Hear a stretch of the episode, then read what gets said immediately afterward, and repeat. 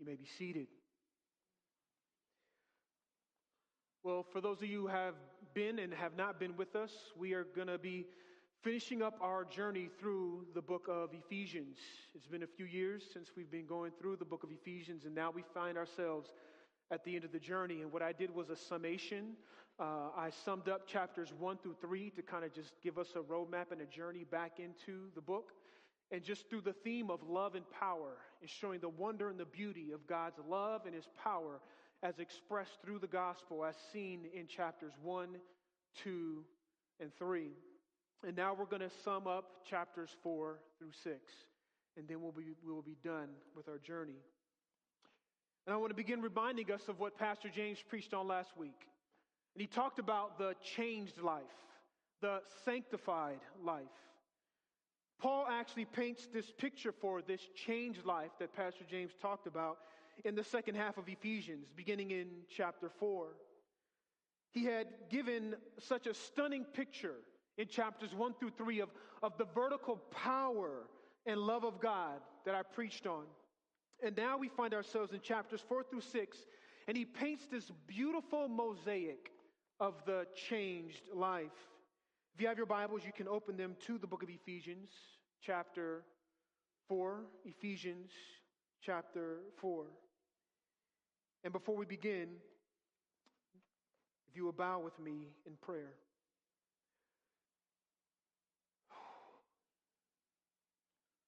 Lord, there's nothing better than you. God, Holy Spirit, will you communicate that to our hearts? At the deepest levels. That it might translate into the kind of transformed feeling, thinking, and doing that you have for us in Jesus, no matter where we find ourselves right now. Whether we are up or whether we are down or whether we are just in the middle. God, please help us to see that there's nothing better than you. Holy Spirit of God, we know you are present. Grant us the grace to be present with you right now. Will you pray against every force that is arrayed against us to keep that from happening? We come against every force of the evil one to try to distract, to discourage, and to derail. We just command you right now, you have no place here based on our authority in Christ. And God, we pray that you would open every eye and every ear and allow for us to see just what you have for us in your word. We pray this not by might nor by power, but by your spirit. I ask it in Jesus' name. And everybody said, Amen. The changed life. Every one of us, I'm sure, would agree that we all want the changed life. And if you will, I want you to imagine what this life is as Paul unfolds it in the text. In chapter 4, the changed life is the verse 2 kind of life of humility, gentleness, patience, bearing with one another in love, where unity is the hallmark of our relationships with each other. Paul continues to paint this changed life picture in verse 25, where falsehood gives way to truth, where the sun no longer goes down on our anger, where thievery gives way to honest and hard work, verse 26, where corrupt talk is replaced with the building up, verse 29, where bitterness, wrath, anger, slander are locked away, and in place, a kind of tender hearted walk that builds others up, that has the freedom of forgiveness. Verse 32. Where sexual immorality, pornography, covetousness, immoral thoughts and actions, those things that are not to even be named among us, no longer are in the changed life. Chapter 5, verse 3. Where crude and filthy joking are replaced by thanksgiving. Chapter 5, verse 4. Where in chapter 5, your marriage in the changed life is characterized by a supernatural, sacrificial, God picturing metaphoric love. where the parent and child relationship is founded and rooted on mutual respect. Chapter 6, verses 1 through 4. Where our working together, whether you find yourself in a position of leadership or whether you are a follower, you find yourself understanding your place. Because each one, whether the leader or the follower, has one master, and that is God in heaven. You see, what Paul is painting in the second half of the book of Ephesians is the changed life. What I just described is a life that every one of us were designed and meant to live before the fall. This is the water that we were designed, as Pastor James talked about last week, to swim in. What I just described is a life that if, if I were to ask every single individual under the sound of my voice, if you could be more patient, if you could be more kind, if you could have more love, if you could have, if you could have more content, if, if you could live in a space where you're not dealing with corrupt talk and sexual sin, if you could find yourself in that place where you're not coveting and you're actually content with where you are, every single one of us, I'm sure, would agree we want that life. That's the changed life. And this is a life that Paul describes. But here's the trick. Chapter 4, verse 1, Paul says, I, therefore, a prisoner for the Lord, urge you to walk in a manner worthy of the calling with which you've been called. The trick is we have to walk out this changed life. In verse 24, he says it in another way, and to put on the new self. Everybody say new self created after the likeness of God in true righteousness and holiness. See, the trick in order to step into this changed life that every single one of us have, we, we have to put on the new self. He says it again in a different kind of way in chapter 5, verse 1, when he says, Therefore be imitators. Everybody say imitators. Of God as beloved children and walk. There's that word again, walk, in verse 2. And then in chapter 5, verse 15, he, he says in another way, he says, Look carefully then how you, what's that word, everyone? Again, everybody say walk. You see, you got to walk this changed life.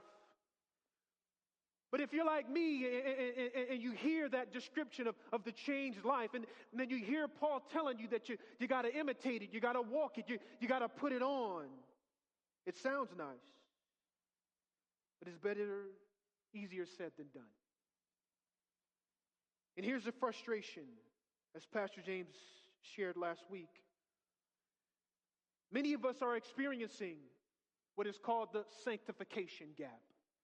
You see, this life that I just described to you, that, that Paul is articulating in chapter 4 and chapter 5, it's one that we want to live. It's one that we perhaps are striving after.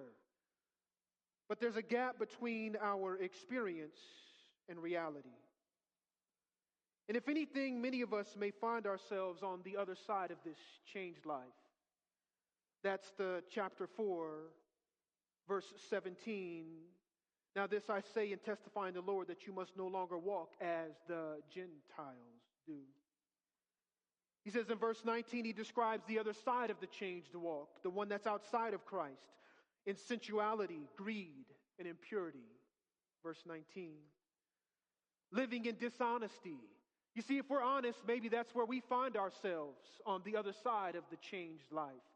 And I know we're trying hard, but maybe we find ourselves in anger right now. Maybe there's an area in your life where the anger just continues to stew, where, where the bitterness just continues to reside, where the envy is just constantly resonating, where, where the discontent just remains. You see, that's the other side of the changed life. That's the life where the Gentiles walk, where chapter 5, verse 11, he says, Take no part in the unfruitful works of darkness, but instead expose them. See, that's that other place the other side of the changed life. That is the life of the world, the flesh, and the devil. You see, Paul is telling us you can't walk there anymore. You got to imitate Christ. You got to put that off and you got, you got to put on the new identity. But like Pastor James said, sometimes we try so hard, and after all of the effort, we find ourselves just resigned but the simple fact that maybe this Christian life, this changed life, as hard as I'm working it, I still find myself in the sins that I constantly traffic in. And so maybe I can just resign to the fact that maybe this changed life isn't really something that works. Or maybe because we got to feel something like Pastor James talked about last week, we just say, you know what? Instead of jumping into this changed life because I've been trying so hard, why don't I just numb myself? And so I walk like the Gentiles walk in the sins that, that I'm already trying so hard to move away from. Or maybe some of us are just fighting to appease God because we're not living this changed life, but we're going to do all the religious things. We're going to read our Bibles, we're going to go to church, we're, we're, we're going to pray, we're going to do all the things that Christians are designed to do, but we're doing it out of an effort and a desire to assuage our guilt and our shame because we aren't living that changed life like we know we ought to.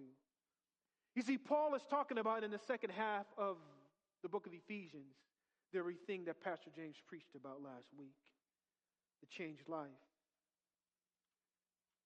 And I want to ask you this question where is your area where you're desiring that God would change you? I want you to name it. I do this all the time. I want you to identify it. Every single one of us here in this room right now has that place where we want to step out of this non changed life and step into this changed life. What is that for you? As was shared last week, for me, it's that low hum, that low hum of anger. It's just always there, resonating, constant. Young people, my middle schoolers, my high schoolers, what is the thing that you want to see change? That area in your life, maybe where you're trying to hide things from mom and dad. I know how that is. I was there once. Amen. Amen, my young people. I ain't, I ain't gonna get no amens on that one, huh? Uh-huh. Where you're arguing and fighting with your siblings, tempted to cheat on those tests, following the wrong crowd. Your mantra is that song that they used to sing a long time ago. I don't think it was too long. I wish that I could be like the cool kids, be like the cool kids, like the cool kids. And that's your motivation. You want to be accepted by your peers. To find your identity in what you wear, the tech gear that you have. If you could have these many followers or these many likes, acceptance and approval for this young generation is what matters most. I want to be in the inner circle. Maybe that's where you find yourself, young or old. What is your vice, young or old? What is your hum? Mine is anger. Maybe yours is bitterness. Maybe yours is envy. Maybe it's discouragement or discontent. Where is your hum? And here's the reality what Pastor James preached about last week, we all want. But here's what we know you need a power beyond you to experience the change that you long for. Amen? It's going to take a power that can move you past your feeble efforts of the will to try to get past some of the vices and the hums in your life that continue to remain. And it has to be a power that hits the heart. Because trying to will it is not going to work. The hidden heart. And what's interesting about the book of Ephesians is that that's exactly what Paul knows. We've seen it in both of his prayers. After he articulates the love and power of God in each of his prayers, you know what he prays for? He prays for love, power, and the heart. Ephesians 1:18. Having the eyes of their what? Hearts enlightened. That's where you need to hit if you're going to get changed. That they may know what is the hope to which they have been called. What about Ephesians 3:16? The second prayer in Ephesians. That according to the riches of his glory, he may grant you to be strengthened with what? Everybody say it. Power where? Through his spirit in the what? inner being. So, what Paul is praying for you is, he then right after that prayer, then he says in chapter 4, verse 1, what? walk. Walk. You see, you can't walk unless you get chapter 3, verse 16 answered in your life. You need power at the heart level. And what is the heart? The heart is the place of the desires, the affections. It's your executive center. It's the thing that drives everything else. Your thoughts, your feelings, your emotions, and your actions are driven by your executive center, the heart. If you can get to the heart, everything else that you desire to change will flow from that. Isn't that what Jesus said? For from the heart come evil thoughts. From the heart come evil thoughts murder, adultery, sexual immorality, theft, false witness, slander. These are what defile a person. They all come from here. And, uh, and, and again, y'all, I'm going to be teaching today. Is that all right? I'm going to be teaching today. Because again, here's the reality. We can have all these pie in the sky ideas, but at the end of the day, we got to get down to the brass tacks of the things that we need to come to see, understand, and engage in so we can experience change. We have to know first where. Where? Heart. And what needs to be applied to your heart, your desires? Power. That's what Paul prayed twice. And what's interesting about the background of Ephesians is that's exactly what the Ephesian church wanted to experience. You see, the Ephesian church, if you understood the background, and I'm not going to talk a lot about it, I wanted to, but in their former life, they used magic to harness power. They used incantations, amulets, curses, invocations, various things of the spiritual realm in order to enact the kind of change that they wanted to see in the lives around them. That's the context of the Ephesian church. That's the context of the city of Ephesus. It was one of the most magical, if you will, cities in all of the Roman Empire. And so here you had a church that was saying, We want to experience power. We heard this thing called the gospel. The question is, is does it have more power than the magic and the spiritual beings that we've been looking to that are outside of Christ? That's why I'm really understanding why Paul focused so much in the book of Ephesians on power. So here's the question for us this morning Where is the power to change? That's the, that's the million dollar question. Whatever your vice is, wherever you want to see God change, wherever you want to step out of the old stuff and step into the new stuff, the question is where is the power to walk in the change that every one of us wants? Well, if we look back at chapter 3, verse 16, it gives us the answer. That according to the riches of his glory, that he may grant you to be strengthened with power through his what everyone? Spirit the way that you get to the inner being is through the power that comes via the holy spirit there's the power for heart change that's going to empower chapters 4 and 5, the new life. All of those areas that you see in chapter 4, where he talks about the new life, in verse 17, where you no longer walk this way, but you walk the other way, where you're walking in contentment, where you're walking in honesty, where you're walking in, in peace instead of anger, when you're walking in these areas, you got to have the Spirit. And this is 2 Corinthians 3:17. Where the spirit of the Lord is, we heard this last week, there is what? Freedom. Okay, let's pause, let's think about that. Where the spirit of the Lord is, there's what? Freedom. Freedom for what? Pastor James talked about it. Freedom to live the life that Paul is describing, the new life, the life of joy, peace, patience, kindness, goodness, faithfulness, gentleness, and self control. And that's the life that if all of us were living that right now, would we be happy people? Would you be a happy person if you were living that kind of life right now? Amen. That's that life. Now, what the text is saying in Second Corinthians is where the Spirit of the Lord is, there's freedom to live in that kind of a changed life. So here's the question that I asked myself as I was preparing this message Where then is the Spirit? If you're going to get the change and you don't want to be covetousness and, and envious anymore, then you got to be where the Spirit is. So that's when I started looking at Ephesians.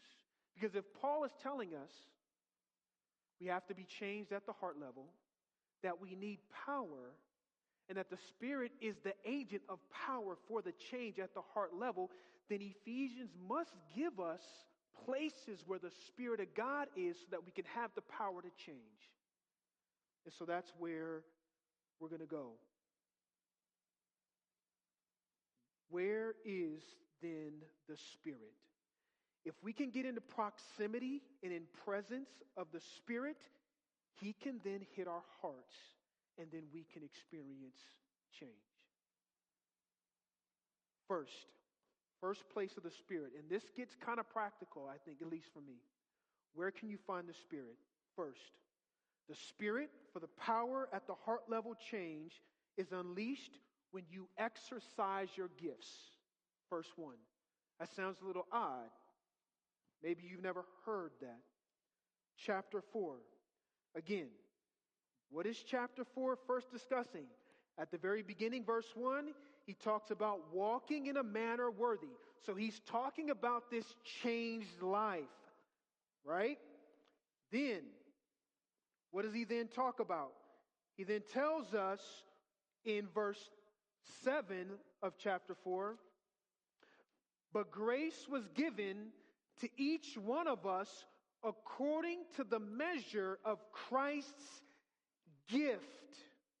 Verse 8 Therefore it says, when he ascended on high, he led a host of captives and he gave gifts. Everybody say gifts to men. That verse right there is actually a reference to Psalm 68. Again, this is tripping me out because I'm seeing power all over the place. Psalm 68 is actually a psalm about power. It's a prayer that God, the divine warrior, will manifest his power and his strength for his people and defeat Israel's enemies. So it's all about power. So Paul is trying to say God in Christ is the example of Psalm 68. It's depicting God as the powerful God who comes in and thwarts the enemies. Now here's a question. Paul is now alluding this to Christ. Now, who was our enemies in Christ? The world, the flesh, and the what? And the devil. Those are our enemies. So, just as the divine warrior took over the enemies of Israel in Psalm 68, in the same way, Christ has captured a host of captives. Verse 8. And those captives are principalities, powers, rulers. These things are the enemies of your change. You realize the devil doesn't want you to change, right? You realize that every single day you have forces that are arrayed against you to keep you in that sexual immorality, to keep you in that covetousness, to keep you in that envy, to keep you in that dis- discontent. And here's what happens. In verse 8, what is being described is that Jesus, after he took care of death, hell, and the grave, and he rose, ascended all the way to the heavenly places, defeating his enemies. And it says, and he sat down, he gave gifts to his people. So the moment he rose, defeated death, hell, and the grave, defeated every principality and power, what did he do? He gave gifts. Now, is there a connection between gifts and change? Well, look at verse 11. And he gave apostles, prophets, evangelists, shepherds, and teachers to equip the saints for the work of ministry For the what? Building up of the body. Verse 13. Until we all attain the unity of faith and of the knowledge of the Son, to what? Mature manhood, to the measure of the stature of the fullness of Christ. In other words, what that's saying is the gifts were designed to bring you to maturity. The gifts were designed after Jesus rose, defeated his enemy, he gave gifts to the church so that the church could grow up into mature manhood. And then look at verses 15 and 16. Rather, speaking the truth in love, we are to grow up in every way into him who is the head, from whom the whole body, joined and held together by every joint, every joint. Do you see the connections? The church, the church, every joint. You're a joint, you're a joint, you're a joint. If you're in Christ, you're a joint. All of these joints, right, with which it is equipped when each part, each part is working properly, does what? Makes the body grow so that it builds itself up in love. Now, let me ask you this question Who gives the gifts? The Spirit. They're called spiritual gifts. They are the gifts of the Holy Spirit.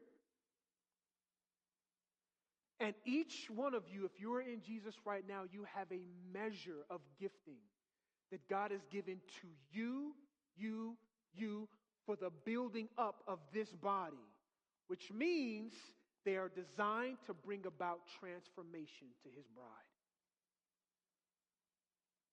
When you step into your measure, now watch this. In other words, when you step into your God given gifting, whether you're, if you're 15 right now, 10 years old right now, 11 years old right now, if you're in Jesus, you realize you have a supernatural gift. Every one of us has a gift. And here's what happens when the gifts flow in the church, the Spirit is released. And where the Spirit of the Lord is, there is what? Freedom. Again, if you want to get changed, you got to go where the power is. And where's the power? The power is via the Holy Spirit. And how does the Spirit come in the body in order to build it up and mature it into love? Gifts. In other words, I need you using your gift to release the power that comes to the Spirit for me to experience change.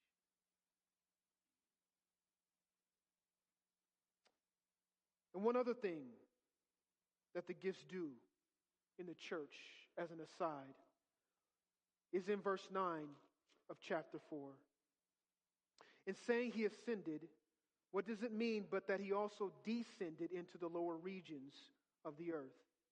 He who descended is the one who also ascended far above all heavens that he might fill all things. And I talked about this last week. When Jesus went up into heaven and he sat down because he had destroyed death, hell, and the grave, he gave gifts to the church. And once he gave gifts to the church, he descended into the underworld or the lower regions and he basically did a victory lap.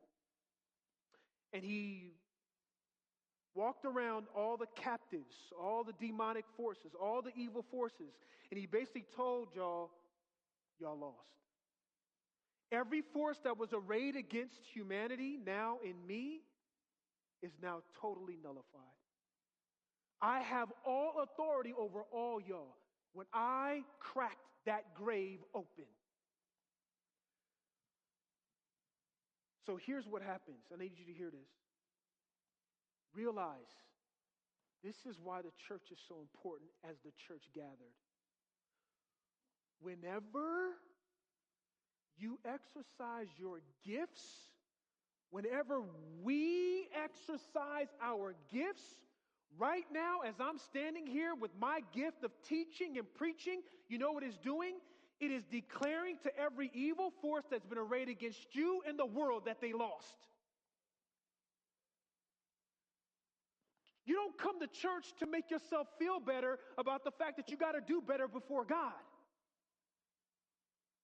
The church is powerful. The devil hates when you use your giftings. The devil wants sideline Christians. You ever wonder why there are so many challenges always when it comes to the church? Why it's so hard for the church to gather? Church, I'm going to ask you are you exercising your gifts here at Living Way Community Church? Every time we step into our gifts, the devil gets shamed. He gets reminded all over again. And imagine just churches all across the city. Imagine churches right now all across the world that are using their giftings for this. They must be like, ah, I can't stand the noise.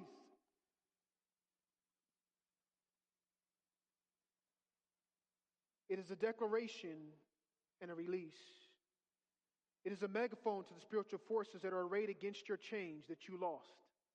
Whenever you step into your giftings, whenever the church corporate steps into its giftings, it is a reminder that we are no longer under the bondage that the devil says that he wants us to be in. That, that, that the area where you think can't change, it actually can change. Because the gifts are a declaration that you don't have to be where you are right now. That's why you're so important. It's not because we need more volunteers. Come on, y'all. Being able to use your gift to declare to the spiritual realm that Christ reigns, that's why you exercise your gifts. Because every time you use it, it is a demonstration of the fact that you, do you realize what it took for him to give you your gifts? The only reason you got him is because he had to whoop every principality, power, ruler, the flesh, the world, and devil all day long. And my question is do you see the primacy of the church in your transformation? Do you see the primacy of the church in your transformation? If you don't use your gifts, I don't change. Ooh. No, no, no. It's not just all on me. It's on you that I change. It's on me that you change. That's why me being a preacher and a pastor is bigger than just something I want to do. Because it's not about me. God gave me this gift for the sake of his body. Because if I don't do what I do, you don't change. Secondarily, the Spirit is released when the gifts, the second proximity to the Spirit. The Spirit is released in corporate worship. Look at chapter 5.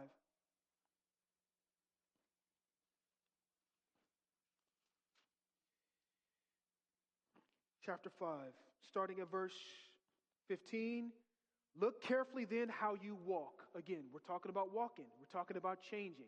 We're talking about living that kind of life, that that that that changed life. And I want you to just notice carefully that we're kind of right in the middle of chapter 5, verse 15 is.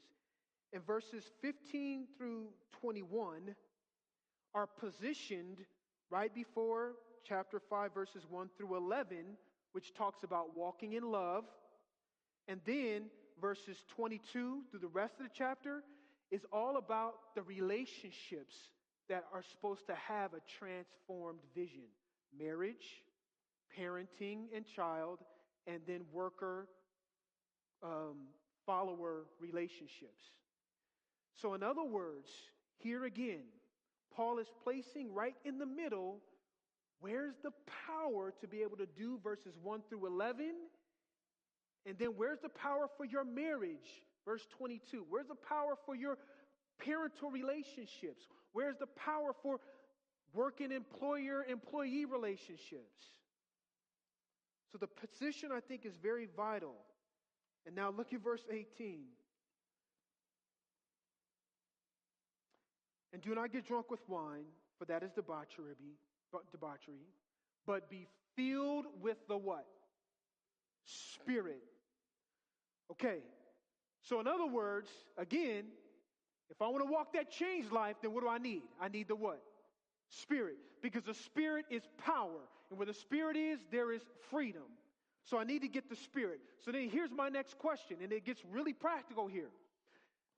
If I use my gifts, and the corporate church does that, the Spirit is released, that's heart change for me, and I grow, grow tr- gradually.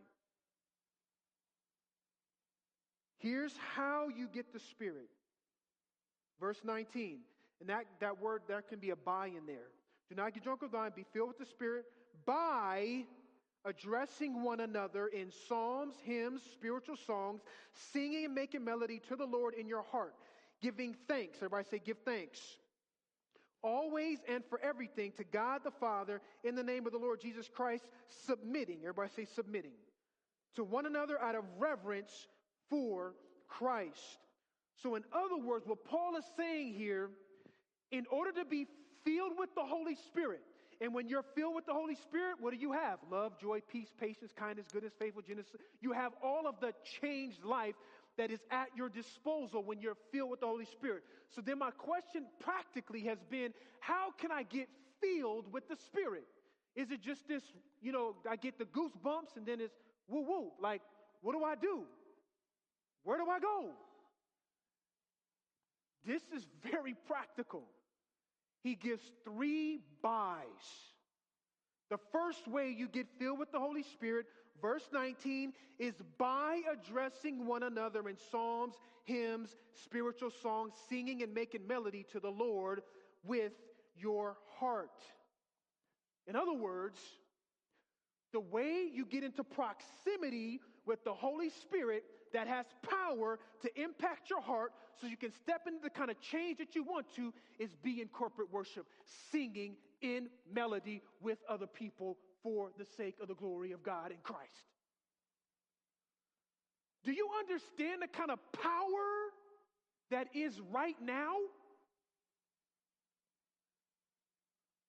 There is a special presence of the Holy Spirit when God's people stand up and sing together. Again, there are some people who need to be on live stream, no guilt or shame, but you can't get that on live stream. You can't get that just listening to a blog. You can't get that in your own little quiet time when you sing in hallelujah by yourself in the car. There is a special manifestation of the Holy Spirit that transforms the body of Christ that can only happen when we gather together and sing. I don't care if you sing out of tune, it's all good. I don't care if you can't hold a note. That's not what the scriptures say is a prerequisite. If you are tone deaf, keep singing, brothers and sisters. Some of us just got to sing a little bit louder. Cover that up. We praying for Pastor James. You know I'm gonna have to get on you, dog.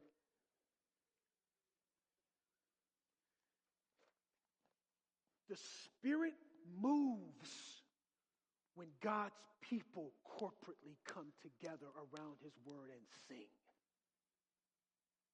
You think I'm lying? Acts chapter 13, verse 2. It was during a time where they were worshiping, it says, that the Spirit said to them. You see the connection? They were worshiping, and the Spirit said to them, Set, a, set, a, um, set apart to me Barnabas and Saul. That's huge. Do you understand what, what happened in that moment? To set apart Barnabas, Saul was, is Paul, the greatest evangelist, missionary the world has ever known. And where did that happen? In corporate worship. Come on, man. When you guys come on Sunday, please sing. Get your hearts prepared to encounter the living God and together sing. You want more of the Holy Spirit in your life. You want to be filled with the Holy Spirit. You want to experience His power in those areas where you need change. Don't just come and be halfway here and halfway gone. Show up early. Show up in a time and a place where you can set your heart and prepare yourself. And again, it's not about just me, it's about us. Again, I love the me songs, but some of our worship songs need to say us in them. Thank you for saying us this morning, baby girl. Straight up. Show us your glory. And here's the reality when you sing, it's not just about you. When you come on Sunday, I want you to sing thinking about the person to your right and to your left. I don't know how many times when I've heard people sing, it ministers to my soul. When I hear you singing, there's a special manifestation of the Holy Spirit that erupts when we come together in corporate worship. The second, by the way you get the Holy Spirit, by singing corporate worship. Second, thanksgiving. Thanksgiving. You see, ingratitude is a symptom of a myopic soul that has attached itself on cravings that are outside of God. Thanklessness, whenever you're thankless, is a siren that alerts us to the fact that we're not seeing his mercies like we should. Ingratitude is a gauge of the human soul.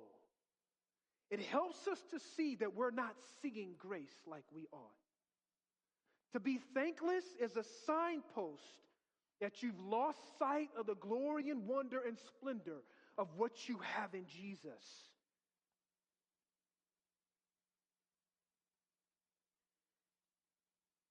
Ingratitude is the accent of hell's language. Because ingratitude is how creatures of pride respond to the Creator's decisions. Some of you guys may not like the decisions that God has placed in your life right now. Is it just me? I ain't gonna lie, I'm struggling. There's some things right now that are going on in my life that I'm having a hard time being thankful for. Grumbling and scorning what God has put on my plate. That is the voice of the world, the flesh, and the devil.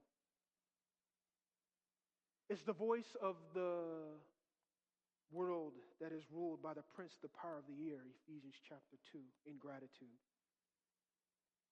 And its citizens speak its official language. And what does it require for us? To step out of ingratitude and, and to be thankful? Seeing differently. I got to see differently. We could change the words of the song prone to grumble, Lord, I feel it. Prone to scorn the God I love. Here's my eyes, oh, take and peel it till I see the grace above. God, I need you to peel that ingratitude away. Here's a question How does the Spirit of God do that? Through you. I need you to remind me how much I have to be thankful for. Come on, let's be honest. Isn't it hard to kind of sit down by yourself when you're really not thankful for where you are and just kind of talk to yourself about being thankful? Or is that just me? Do I that that's a struggle. I'm not thankful right now. Oh no, no, you got to be thankful. No, no, no, no. Yo, you got to be thankful. No, I'm not thankful. This sucks. No, no, no, you can't think that way. Come on, man. It feels schizophrenic. When you remind me of all that I have in Jesus, when you remind me of Ephesians chapter 1, that He has blessed us with every spiritual blessing in the heavenly places, that you're chosen, redeemed, forgiven, loved, Man, Ray, I'm telling you, you got more in Jesus you can imagine. These are light, momentary afflictions compared to the eternal weight of glory that you're going to have in Jesus. When you're pouring those things on me, the Spirit ignites. You want to get filled with the Spirit? Step into Thanksgiving corporate style. You see, the church is more powerful than we realize. This is why the devil loves to make us minimize it. And then the third way we get filled with the Spirit corporate worship, thanksgiving. So the thanksgiving is verse 20, the corporate worship, verse 19, verse 21, chapter 5, submitting to one another. That's corporate submission. You notice it's one another. That's corporate. He gives three ways that we get filled with the Holy Spirit. And corporate submission is another one. And I'll just say this because I don't have a whole lot of time. What does it look like that he's talking about? Chapter 5, he then breaks it down. What is it? What is marriage? Chapter 5, verse 22. The roles that God has designed for marriage when you walk out and live out those roles, husband and wife, in that in that in the mutual submission of those roles, the Spirit of God ignites in your marriage. Roles matter. Ooh, when I saw this in the text, it's not arbitrary. You will not get the measure of the Holy Spirit that you want if you're not walking in the roles that God's designed in your marriage. So you better learn them in chapter 5 if you want the Spirit in your marriage. Children, he gives the second relationship. Children, obey your parents. Fathers, don't provoke. If you want the Spirit of God in your relationship with your kids, step into Ephesians chapter 6, verses 1 through 4, and live that out in the way that He's calling and the Spirit of God will fill you. Kids, honor your parents. You want to feel power? You want to experience God's power? Man, just honor mom and dad. Don't talk back. Just say, Yes, mom. Yes, dad. When you honor your mom and dad, there is a blessing that comes with that. Fathers, don't provoke your kids to anger. Parents, don't move in these ways that just provoke them. When we live out the roles of parenthood, the Spirit of God manifests and fills us. And then lastly, he talks about leader and follower. The roles of leader and follower, those matter. He talks about servant and bond servants. When we walk out our roles, whether it be even in the church, I'm a leader. You guys are followers. When the church operates in the way that it's designed to, in those types of relationships, certain you guys are leaders in ministry. Some of you guys are following in those ministries. Whatever it may be, when we operate with this kind of attitude, chapter 6, if you don't know what I'm talking about, chapter 6, right? Where he talks about in verses 5 through 9 the bondservant, obey your earthly masters with fear and trembling, with a sincere heart, as you would with Christ, not by way of eye service as people pleasers, but as bondservants of Christ, doing the will of God from the heart. When you operate that way, when you guys do ministry, do ministry that way. Not to please men, not to, not, to, not to get attention, but just for the sake of God and the glory of His name and the goodness of what He's done. When you operate that way and you render service with a good will, verse 7, knowing that whatever good anyone does, this he will receive back from the Lord. Verse 8, there's a promise. Verse 9, masters, you do the same. Stop threatening, knowing that he is both your master and yours is in heaven. And there is no partiality. When we operate that way, in those relationships that all of us have in leader and follower relationships, and we take that perspective, the Spirit comes. It's very practical. You want more of the Spirit that can hit the heart to hit your change. You got to what? Get filled with the Holy Spirit. How do you get filled with the Holy Spirit? By coming to church on Sunday and worshiping. That's pretty practical. Amen. You want some more change? Get your butt here. That's, that's what Paul is saying. And get your, and get your sing on. That's it. Secondarily, get get in. You got to be in with one another. You got to be in a small group. You got to be in a DC. so that when I'm struggling with thankfulness, you're close enough to me. You know my life. I know yours, so you can speak thanksgiving into my life. Then the Spirit of God can fill me up. And then lastly, live out the roles that God has called in marriage, in parenting, and in life. When these are present, the Spirit fills. And now, last, last. So, again, just to recap, where's the Spirit? Where the Spirit of the Lord is, there is freedom. Spirit is in the corporate body of the church when it's exercising its gifts. The Spirit is, is in corporate worship, it's in thanksgiving, it's in relationships the way God's designed it. Lastly, the way you get the Spirit is in chapter 6. It's unleashed through the armor. And this is where we talked about spiritual warfare as I give you my last point.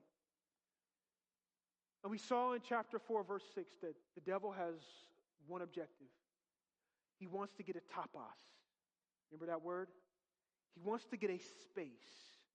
He wants to get a place in your life where he can control you and lead you down the path of destruction. And he uses our traumatic events and he uses the desires in our hearts and he targets our minds with ideas and images that are not true of who and what God is for us in Christ. And the moment he has our mind, and the moment he uses these powerful images and ideas, they influence us and they move us into darkness. That's his approach. But in chapter 6, verse 10, Paul says, finally. So he's, he's, he's like, now we're about to land the plane. And how does he end it? With power. This is why I keep talking about power. It's, I'm seeing it all through the book of Ephesians.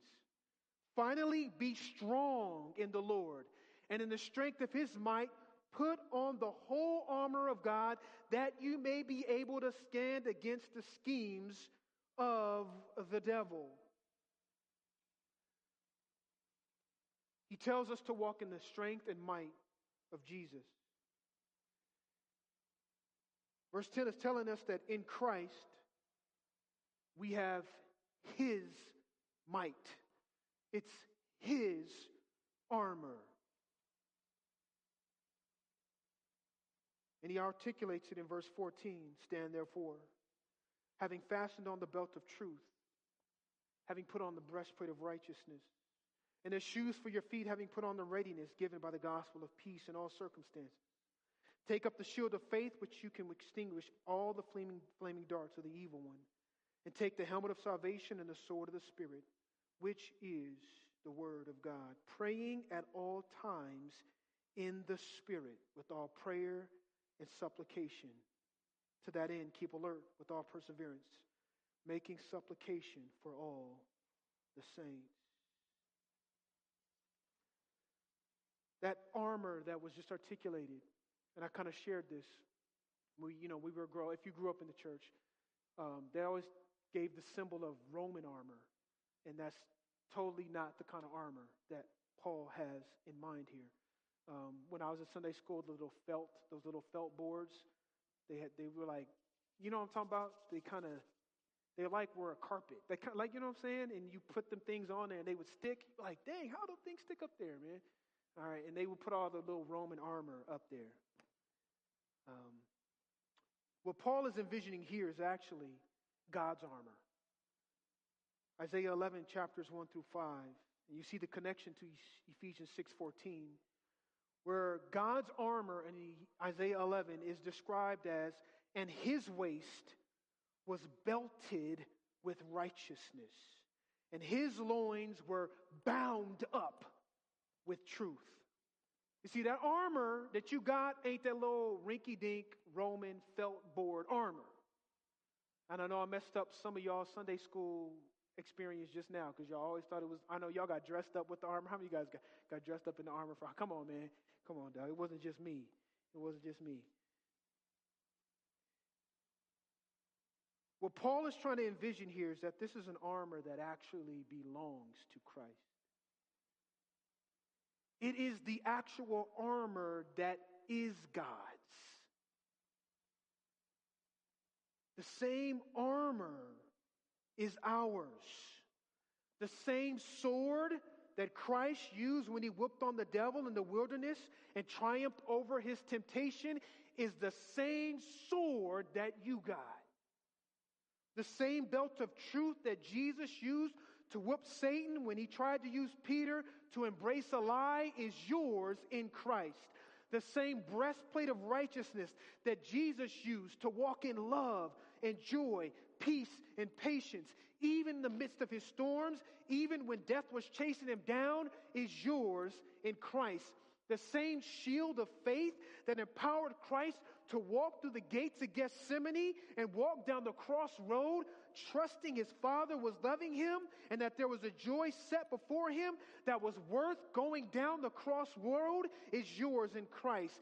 The same helmet of salvation that the name that marks Jesus is the same name that is also on your name in salvation in him. The same access in prayer that Christ had to the Father, who hears every word and only gives good things to his Son, is yours in Christ Jesus. If you look at Jesus and the way he lived his life and the way he walked, he walked with the armor. He lived with the armor. And the moment that he died on the cross, rose from the dead, he seated us, Ephesians chapter 2, verse 6, with him in the heavens. Therefore, the authority that belongs to him has been given to us, and all the things that belong to him in Christ is now ours in Christ Jesus. And the thing is, I see the Spirit in every single piece of the armor. The belt of truth. The Spirit is called the Spirit of truth. John chapter 16, verse 13. The breastplate of righteousness. He is the one who brings us into our understanding of righteousness. John 16, 9 through 11. The helmet of salvation. This is talking about present tense salvation. I I didn't get a chance to get into that in Ephesians. And we all, with unveiled face, beholding the glory of the Lord, are being transformed. That's the sanctification part of our salvation.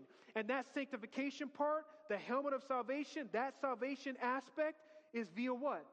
The Holy Spirit. We saw that last week. It's called the sword of the what? Spirit. The shield of faith. Galatians 3 5 says, Did you not receive the Spirit by works of the law or by hearing with faith?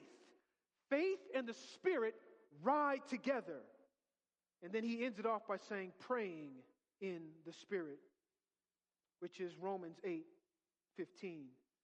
To pray in the Spirit is the kind of prayer that desires Abba in his nearness, it rests in your sonship, and it desires to have the right attitudes, beliefs, and desires that God has. That you can't utter, but deep down inside, if you could pray what you really want to pray, you know what I'm talking about? Like, you know how you're praying, but then there's things deep down that you know you ought to pray and you want to pray, but you don't know how to pray those things deep down because those desires for what God truly has for you, even though what you see out there doesn't look like what you want to have for you, but deep down the Spirit is just constantly groaning, saying, I know you want this down there. Those kind of prayers are the groanings that only come from the Holy Spirit, the ones that you can't utter. You see where the Spirit of the Lord is there's freedom. And where is the Spirit? That's the key question, church. I don't want you to forget this as I end the book of Ephesians. Where the Spirit of the Lord is, there is freedom. If you want more freedom, you have to be where the Spirit is. Do we know where the Spirit is? At least the book of Ephesians has helped us see that. Amen. The Spirit is in the exercise of the corporate church using its gifts. If you have a gift of mercy, that releases a spirit into my life when you use that to show mercy to me. If you have the gift of helps and you and you're helping put all of this stuff together, our ops team, God bless you guys. You guys put this stuff together every single week. That releases the spirit when you step into your gift of help. You got the gift of administration? Oh man, we need gift of administration people. I, I need it sorely. Wow. We need somebody right now. Anybody got the gift of administration? I'm just David. Uh, oh, there, uh, you pointed that way. I'm like, Dave, wait. Every single gift. You got the gift of prophecy, the gift of discerning of spirits, the gift of speaking in tongues, the gift of preaching, teaching. Whenever the church corporate lives in that space, it releases the spirit amongst the body and we mature. We change. We change. But not only that, what I love about it is it's a constant reminder to that devil that he lost. It's a declaration when the church constantly does that. It's a declaration you lost. You're under judgment. Our God is king because these gifts are evidence. They are evidence, constant, in your face, which means you aren't bound by the evil one anymore. And you're free to experience the kind of change that only Jesus can give. Where the Spirit of the Lord is, there's freedom. And where's the Spirit? Where's He at? He's in the praises of His people. When we praise, when we sing, when we shout together in one voice, the Spirit of God lands.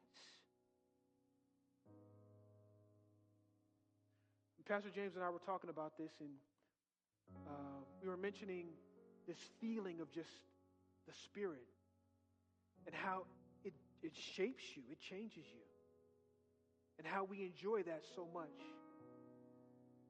And we talked about retreats. Isn't it at retreats that we usually experience profound measures of encounter with God, or is that just me? Have you ever wondered why? You want to know why? Because it's the church gathered for a long time. And we're singing together. We're hearing the word preached together. We're sitting down eating meals and, and learning how to experience Thanksgiving together. We're learning about our relationships and how they ought to look together.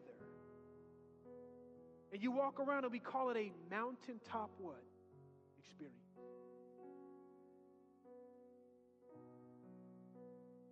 That doesn't have to be something that is uncommon. We can constantly have these kind of encounters. Because here's what happens. When we're in corporate worship, when we're thanksgiving, when we're in mutual submission in our roles and relationships, and when we're putting on the armor of God, when we're putting on the armor, and I wish I had time to kind of break that down, I'm just out of time. In each of those spaces, we're beholding the glory of the Lord. And that's why we're transformed, 2 Corinthians chapter 3, verse 18. Through the Spirit. Well, Ephesians was a great book.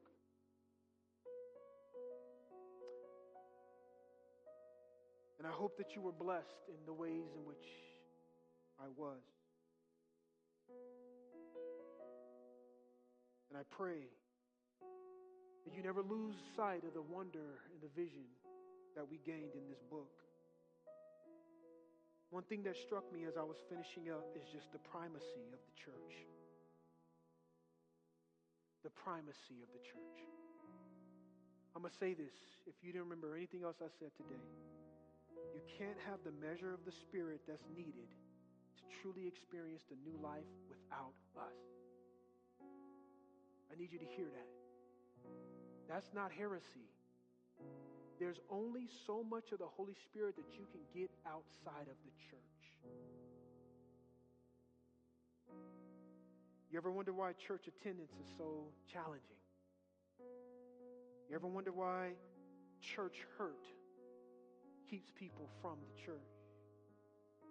Personal preferences, church disagreements, COVID. That was straight the devil.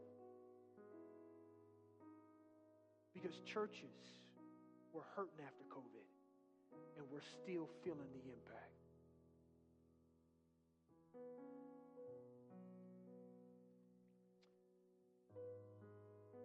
Well, I asked you what your low hum was. As I said, mine is anger. What's your low hum? That area in your life where you want to see change. That you're not experiencing change to the degree and the level that you desire. I want to encourage you keep being in the places where the Spirit flows. Just be in the arenas do it for no other reason than the simple fact that you can't do it in your own strength. And when you get to that place of surrender, those arenas will be a place that you desire to be in.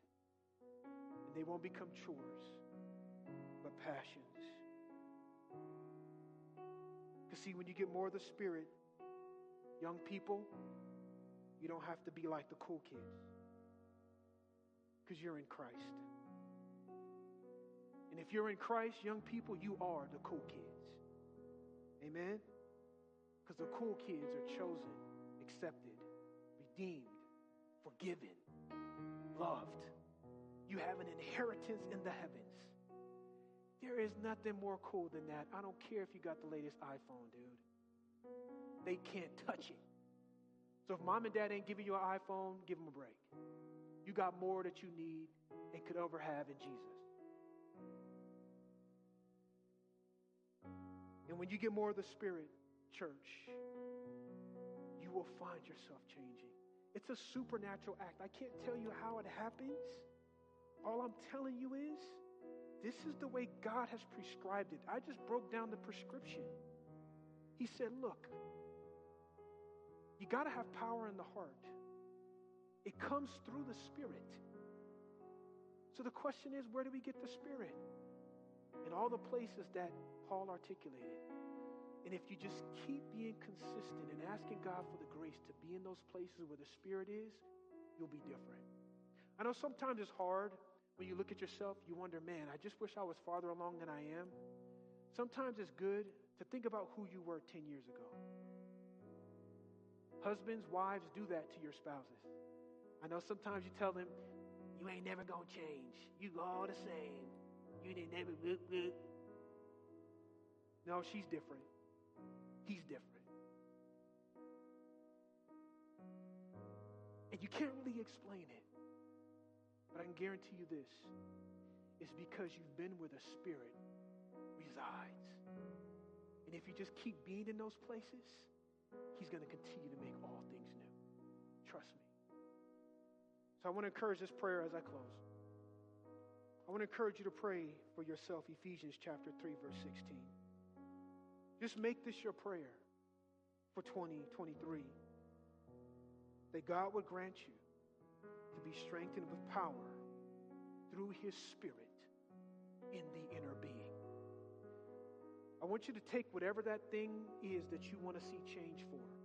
Because that's what Paul does. Paul actually pray, he just prays for it. He says, God, I can't do it. I'm just going to pray this for them. So I want you to pray that for yourself, and I want you to pray that for the person sitting next to you. Ephesians 3:16. Just the next 30 seconds, I want you to pray. Will you grant that person strength with power through his spirit in the inner being? And take whatever that area that you want changed before the Lord. And I'll close this.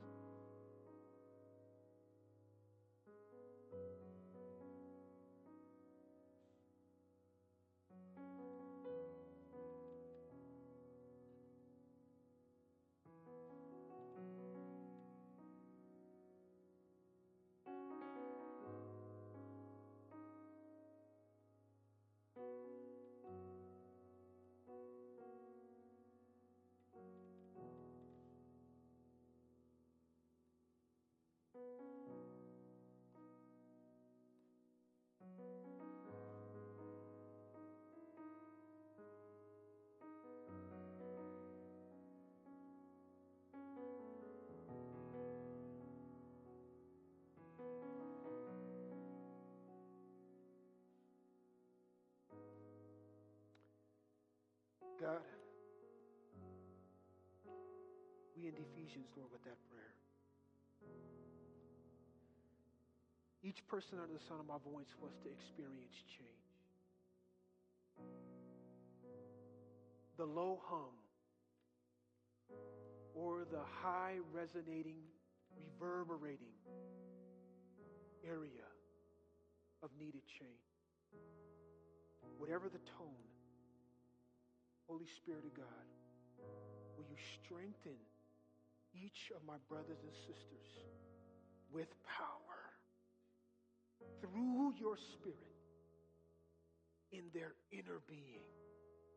God, will you hit the heart level, the place, Lord, of the hidden heart where the glacier resides, the bottom levels where the beliefs and the desires are, are out of sync with what is true of them in Christ.